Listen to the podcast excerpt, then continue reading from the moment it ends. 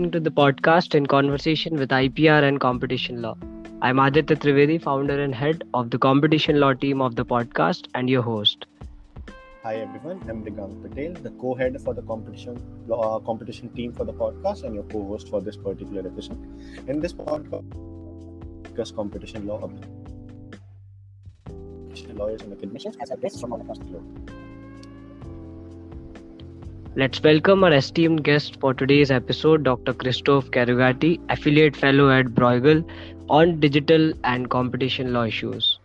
The topic for today's discussion is Digital Markets Act and competition law issues. Introducing Dr. Christophe to all of you, as I said, he is an affiliate fellow at Bruegel on digital and competition issues, and he holds a doctor in law and economics on big data and competition law from Paris University a Master in Law Economics from the European Master Economics EMLE University of Bologna, Hamburg, and Vienna. Law from Aix Marseille University and a double Bachelor in Law in Economics from two. Next, his academic research focuses on the adaptation of competition law, economy, and the regulation of platforms. Mr. Christophe also teaches competition law seminar at Lille University to master. Before joining Bruegel, he was a senior policy analyst at the US technology think tank, the Center for Data Innovation, where he worked on digital issues. He also happens to have some experience in practicing competition law in the context of internships in various law firms in Paris. Thank you so much, sir, for joining with us. Let's start.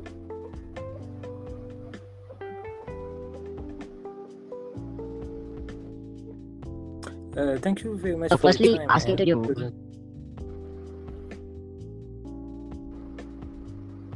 The most welcome to the podcast.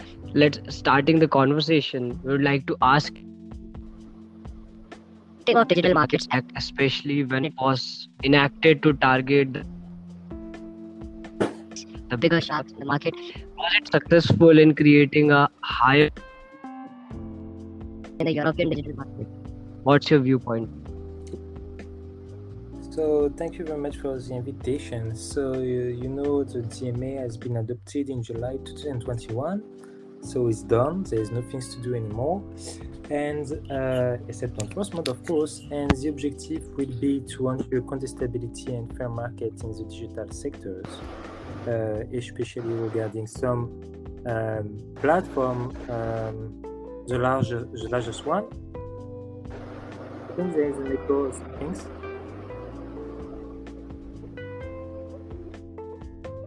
No. And uh, so it will focus only on uh, tools company in a specific uh, segment called core platform services. So it will be uh, basically search engine advertising uh, operating system and uh, cloud provider uh, among others. And that's it. So this is the main objective. It will be to ensure more basically competition in this fair to ex ante rules. So it means that uh, this company will not need to have uh, antitrust investigation. They will have to comply before the fact with the rules that the DMA will will mandate. Okay, thanks for an insightful view on this. Like, we really hope the DMA brings in something new to the table. The digital markets, which is very to focus so, with respect to the digital markets, the concept of gatekeepers has been a hot topic. DMA of gatekeepers. If you could share, shed some light on this.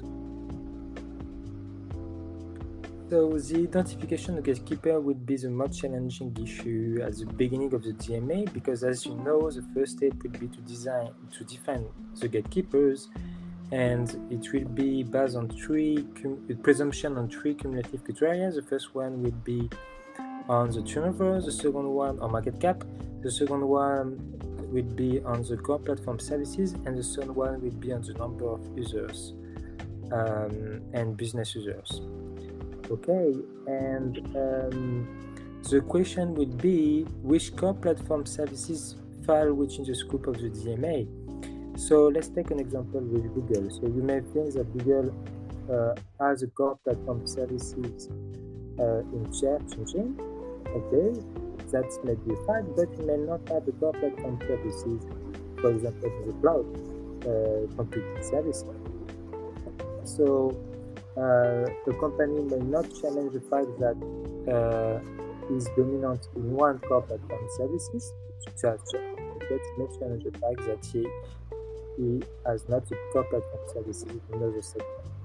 Like that, you can stop the DMA for, for a long time before the court would say, oh, you are also a core platform service in segment. Thank you, sir, and thank you for the illustration and also explaining about the gatekeepers and its inclusion in DMA, how the viewpoint of DMA deals with gatekeepers. The commission, the next question would be that the commission has not released yet the list of companies that will be identified as gatekeepers. However, it covers eight different sectors, also known as the Core Platform Services CPS, uh, as identified gatekeepers. And uh, what is your view on the new obligations for the identified gatekeepers and the certain sectors that are mentioned? It's it really depends. So the um, DMA is really inflexible in a way that it's a, it's a list of um, really targeted obligation and um, the commission will be able to adapt them through uh, delegate act but in the meantime um, if uh, you say you have to do this um, it doesn't explain how to do this okay? And this means that a gatekeeper will comply with the rule as it is written but the way it comply may not be uh, the way uh, the commission expects that the gatekeeper will comply. So at the end of the day you have a rule on the book but in practice the compliance may be different from uh, from what the commission expects let's take the example which um, google play store so we know we have an issue in Europe, but also uh, around the world about uh, commission fees. So you know that um, Apple Store charge a commission fees of 30% to developers, 50 to 50 to 30% to developers, and some developers consider that this fees is abusive. Um, and so this is why we have the DMA to ensure that uh, third party uh, that uh, um, Apple Store allow alternative payment um, and to bypass uh, the commission fees. But what's happened is that Google said last week or two weeks ago that it will allow third party payment, so alternative billing, but they will have to pay commission fees of 27%. Uh, so at the end of the day, Google will still have money here, and above above that, um, third-party uh, developer will have not only if they want to use alternative payment, they will have to uh, pay commission fees to Google, but also pay uh, cost for uh, payment processing. So they may pay more than which uh, the current situation of being only to Google. And in that case, it may not be compliance with uh, the DMA, but the DMA only mandates that you have to allow third-party uh, alternative payments, but not uh, that you can uh, not impose commission fees. So in practice, Google comply, but the effect on competition may not be visible. Okay, thanks for such and we have this issue yeah. with all, and we have this issue with basically a significant number of obligations in the DMA. Right. Okay. So, like that was such an insightful answer, especially with respect to the concept of gatekeepers, because like, uh, preferably. Uh, uh, priorly to uh, b- uh, before the enactment of DMA, like which just happened on the 5th of July this year, the official ratification, the concept was very ambiguous as to what would be gatekeepers, what would be their functions, and also with respect to the gatekeepers which have already been latently formed without any regulations, and the way they have been formulating policies for their own benefit. So having a code of rules for their performance is certainly an added bonus. Also, with respect to the payment processing and payment methods, we're really uh, we all are aware of the fact that all across the globe the uh, antitrust issues which have uh, like arose because uh, which have arisen because of the fact that Google Pay and Apple Pay maintain some sort of an exclusivity. So that was indeed answer. So coming uh, uh, coming back to the next question. Generally, the law professionals in the European Union consider the combination of case by case obligations present in Article 6 A, H, and I of the DMA. So, uh, uh, would the article uh, would the articles would be a real game changer with respect to the access of data? Would, if you could provide views on, on that. So the question of access to data would be an example of how the gatekeeper will comply uh, because on Article uh, 6, uh, the Commission will be able to give, uh, to specify uh, the obligation to the gatekeepers. Um, so here I expect challenge and discussion between the gatekeepers and the Commission on what data access mean exactly because we'll have question of which kind of data are we speaking about uh, the condition of access, uh, the fees, any. I guess they will have fees, um, and um, other uh, question related to privacy, for example, or security. And uh, this is something that the DMA as such don't love uh, because it wants to be general, but by being general and imprecise at the end of the day, you create uh, room for challenge.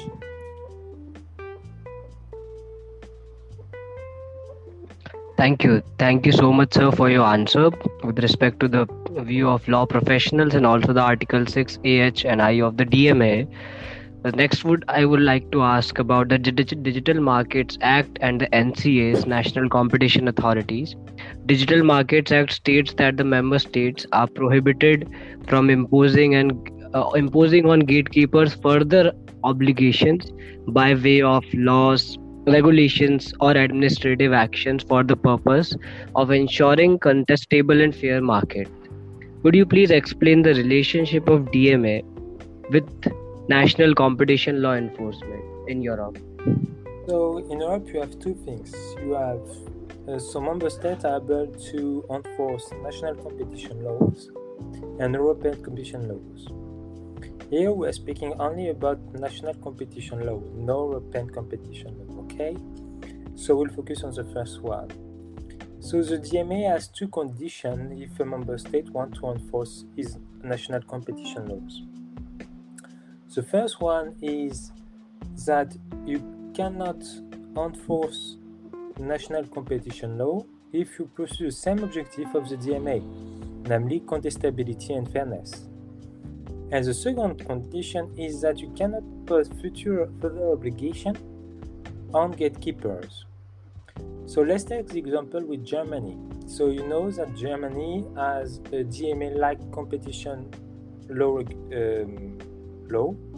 It's called Section 90A, and this regulation has this competition law. I'm sorry, has basically the same flavor of the DMA. First, you have to design some companies and then uh, the Bundeskartellamt, so the German competition authority, will be able to impose uh, obligation, uh, I mean interdiction here, on uh, those companies, exactly like the DMA, except that the obligation are uh, more general, so it's a non-exhaustive list at the end of the day. And uh, what are the objectives of Section 90A? The first one is competitive and fairness. Uh, but uh, competition or competitiveness are strongly related to contestability. It's not the same things. They are related, but it's not the same things. And fairness, so the same concept, of course. So if there's a challenge one day, and there will be a challenge, will be on section 90A, and they will try to argue to the courts. through section 80A are exactly the same uh, concept, um, the same objectives in the DMA. But imagine the court say no, and I guess they will say no because uh, Germany will push hard uh, for that. Uh, there will be the question of further obligation. What it mean exactly? I don't know what it mean. Um, if uh, the Bundeskartellamt impose um, a condition that is more tolerant to uh, a particular company, is it further obligation? I don't know. Um, so it will be interesting. Only the court can answer the question. I'm sorry for that. No, sir, you need not be sorry. That was elaborative answer, and we obviously can understand the fact that having a central uh, piece of legislation for an entire union and having a separate legislation for the uh, regulation of con- uh, competition law for a country which is a member of that union itself is a it's a hefty task especially i really uh, appreciate the concept uh, uh, appreciate you mentioning germany and the federal cartel office because in the past as well we have seen some very diverging views coming out from the federal cartel office where they have even uh, like prohibited the narrow price parity clauses whereas the other member states and even the european union uh, under yeah, the european commission it's, yeah. it's, it's happened one time it was which was uh, boot, mm-hmm. booking hotel Exactly, and exactly. If you look at the number of cases, it was like less than one person when it's happened. So the mm-hmm. risk is uh, at the end of the day is present, but is mm-hmm. limited. Right, perfect. That uh, that's uh, like uh, the credit goes to having the central TFEU because that's basically the heart and soul for the entire competition or antitrust regulation in the entire country. So thanks for such an elaborative answer. So coming further, like uh, what do you think uh, would be the future main? Ta- uh, what would, what would you think that the future main targets would be of this new legislation, that DMA? Like, and why could the particular targets be there? So, do you have any uh, insights on uh, this? But, but, but targets, you mean firms? Yeah, exactly. Firms or companies who could be specifically targeted by the DMA. Uh, so we did an estimation uh, at Bruegel. Uh, so based only on the two first criteria, namely the turnover or market cap and uh, the core platform services. So we estimate that basically 14 uh, companies will be under the scope of the DMA. It will be the famous GAFAM, Google, Facebook, Amazon, and Apple and Microsoft. Um, and other American companies such as uh, SAP or Salesforce, uh, Uber, um, Zoom can be in the scope, and uh, Verizon could be also on the scope. Um, I don't have the other one on the list, uh, but uh, 14 companies basically. Right. Thank you so much, sir. Because like uh, you working at Bruegel and making such lists is obviously commendable, and having the list is indeed a beneficial step. It works both the sides for protecting the companies and also for the respect of making their policies in line with the, what DMA has to make them comply with. So Aditya would come back to the next question. Yeah, right, Mrigank. Uh, next question is with respect to the consumers. As we know that there's an inter- uh, interesting interface of consumer law and competition law. Now, how does the Digital Markets Act, the DMA, deal with the personal data of consumers? What's the interplay of GDPR with the Act? So, the interplay between GDPR and the DMA would be very interesting uh, because uh, you know that some provision of the DMA relate to uh, data and including personal data here, and we'll have um, some legal challenges about which regulation will prevail. Uh, is it the DMA or is it the GDPR? So there is one thing, for example, about Article 5 of the DMA, uh, which prohibits uh, the gatekeeper from, combine, from combining data from different services. Okay, uh, and they cannot do it even if they, they have the user consent. Whereas the GDPR allows it uh, if the user consent uh, to data combination. And here there will be a legal challenge on whether the GDPR, which is a fundamental right, prevail over the DMA. and uh, I don't have the answer yet uh, because one can argue that the GDPR uh, fundamental rights, so user uh, have the right to say yes to data collection, uh, whereas the DMA is more about uh, the objective of protecting the market, but it should depend what the court would say, but the court may argue yes, but the fundamental right of privacy uh, prevail of the, over the structure of the market. Uh, I don't know. I don't know. Um, but it will be super interesting to follow this.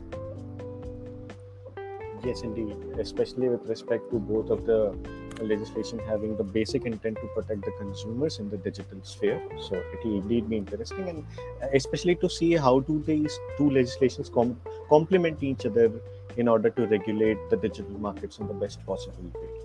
So, coming back last question which we have for this conversation, the most significant part of the DMA is that it seeks to regulate self-preferencing. So, what is self-preferencing, and how does the regulation affect that?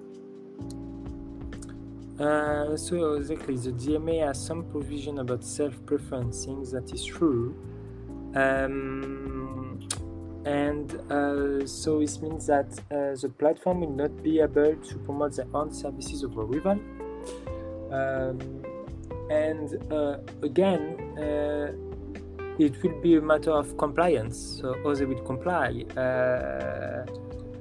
and if you take the google shopping example uh, so google complied with the commit with the remedies imposed by the commission uh, which is to offer um, alternative, uh, which is to open uh, the Google Shopping box to rivals. But some rivals say that is not compliance because they have to pay to be in the big box. And so it will all depend of uh, compliance here. And um, also not all self-preferencing are necessarily bad some are good. So it will be a matter of interpretation for the commission to identify uh, at what moment uh, the self-preferencing is good or bad uh, not to uh, harm consumer at the end of the day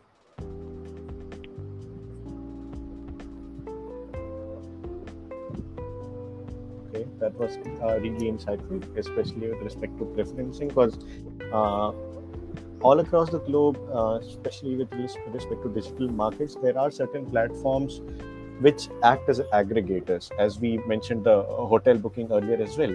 So they have a very large scope of self-preferencing or having preferential treatments or imposing price parity clauses in order to promote their favorable partners or to promote themselves. So that is kind of interesting, and uh, we'll see how that pans out in the DMA. That is uh, that is to be seen by the interpretation of the obviously. So once again, Dr. Christo, we'd be uh, we'd be thanking you, and we're extremely grateful to have you on this podcast, and we'll publish it shortly. Like that's all from our side, and we're really hopeful that the audience would like the particular discussion on the DMA because it's particularly the newer topic and especially the European Union being the lead in imposing such regulations to regulate the digital. Right, Mrigank. Thank you so much, sir, for engaging with us on this very pertinent discussion on digital markets and allied computational topics we really hope to see you soon in our future podcasts as well on the related topics whenever you have time and we'll publish this shortly and we'll update you. Thank you so much sir. Have a good day. Thank you you too. Thank you for the invitation. Bye bye bye